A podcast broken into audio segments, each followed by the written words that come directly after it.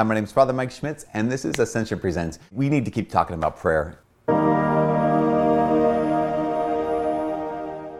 I have a good friend. Uh, he lives down in Texas. His name's Mike Gormley. And Mike has said this. He said, um, as Catholics, we're not often taught how to pray, we're taught how to repeat. And I thought that is a great line um, because uh, cause it's kind of true. It's like a lot of times our prayer is like, okay, say your prayers, right? Um, here's how you pray Our Father who art in heaven. Here's how you pray Hail Mary, full of grace. Here's how you pray Glory be to the Father, and to the Son, and the Holy Spirit. Like, those are all great prayers. Jesus prayed, uh, memorized prayers. He prayed this probably prayed the Psalms every day of his life. And so like, having memorized prayers to pray is a good thing.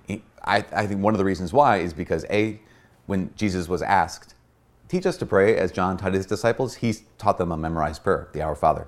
B, because, so, you know, God himself giving us these words. B, sometimes I don't have the words. And so um, I just need to say, God, you give me the words. And be able to pray the Psalms or any of those other kind of inspired prayers is a really great gift because I can't put into words how, what I'm going through, but here the psalmist did it for me, or God did it through the psalmist for me and for you. But we don't necessarily know how to pray. So I'm going to give you one of the simplest tools for prayer. And if you use this simple tool, um, I guarantee you it will transform the way that you pray. It comes from a place called IPF, which is the Institute for Priestly Formation down in um, Nebraska. This habit of prayer is called the pirate prayer.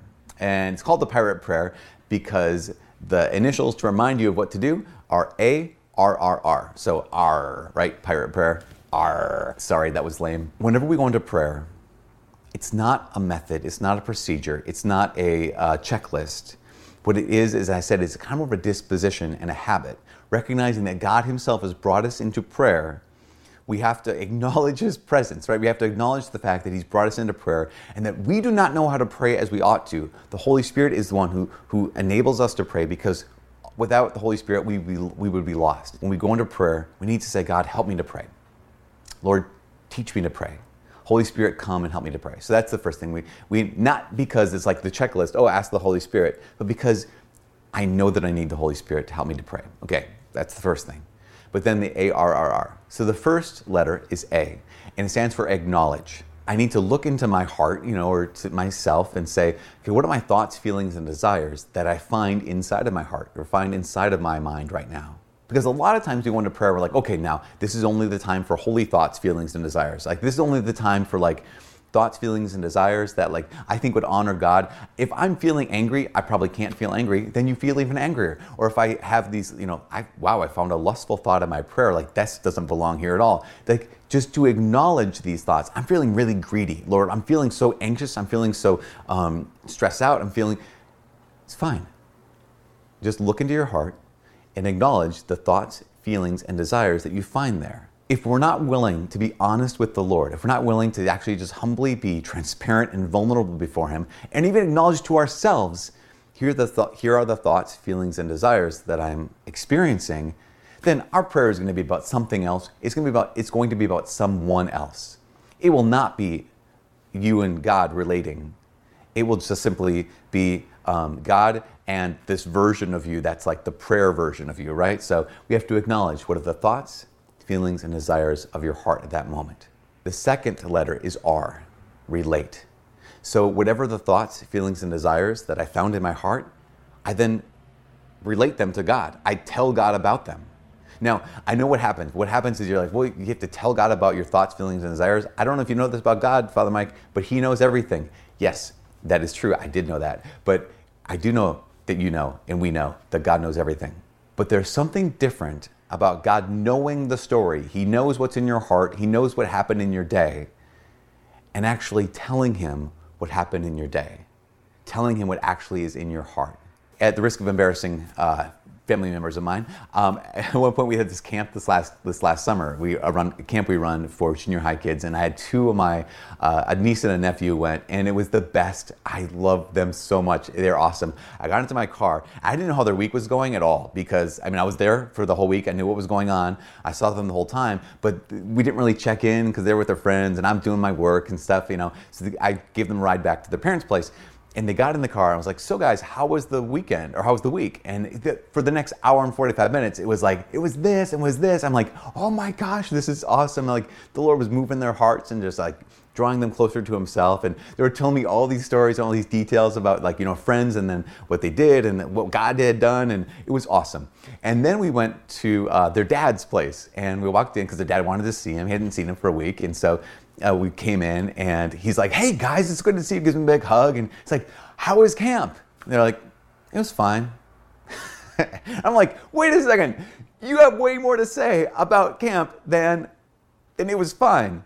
Now, I was able to tell him later on, like, oh my gosh, they shared this. I mean, not anything personal, right? But, you know, things that were shareable. I do have discretion. I don't tell everything to everyone.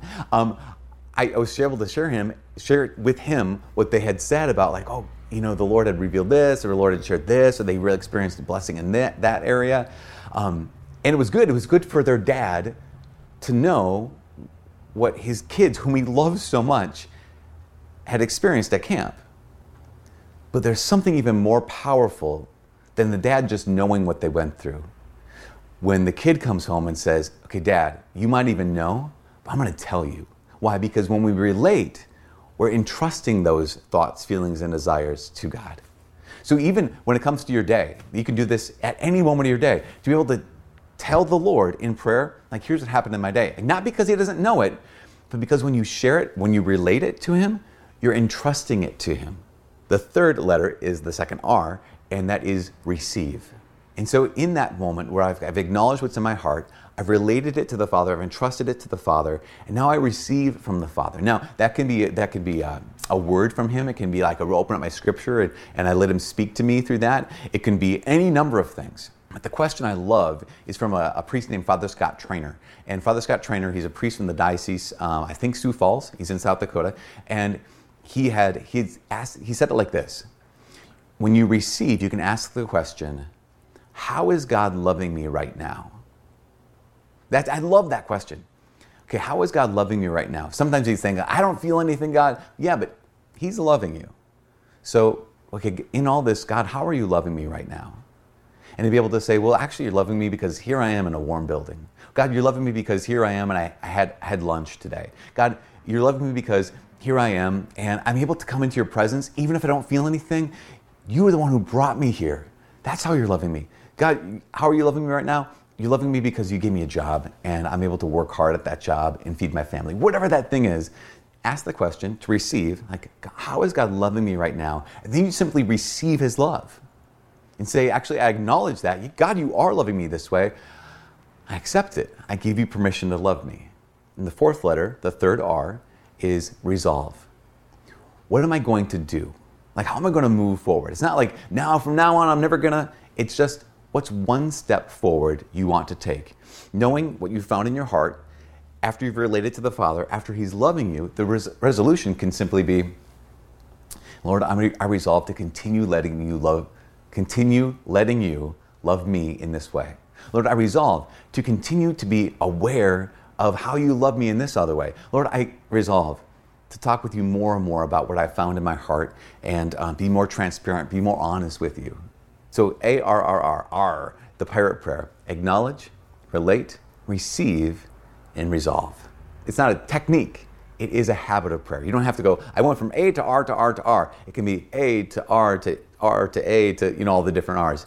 Just it's free flowing. It's not a technique, it's a habit. Guided by the Holy Spirit, that, my guess, will change your life. For all of us here at Ascension Presents, my name is Father Mike. God bless.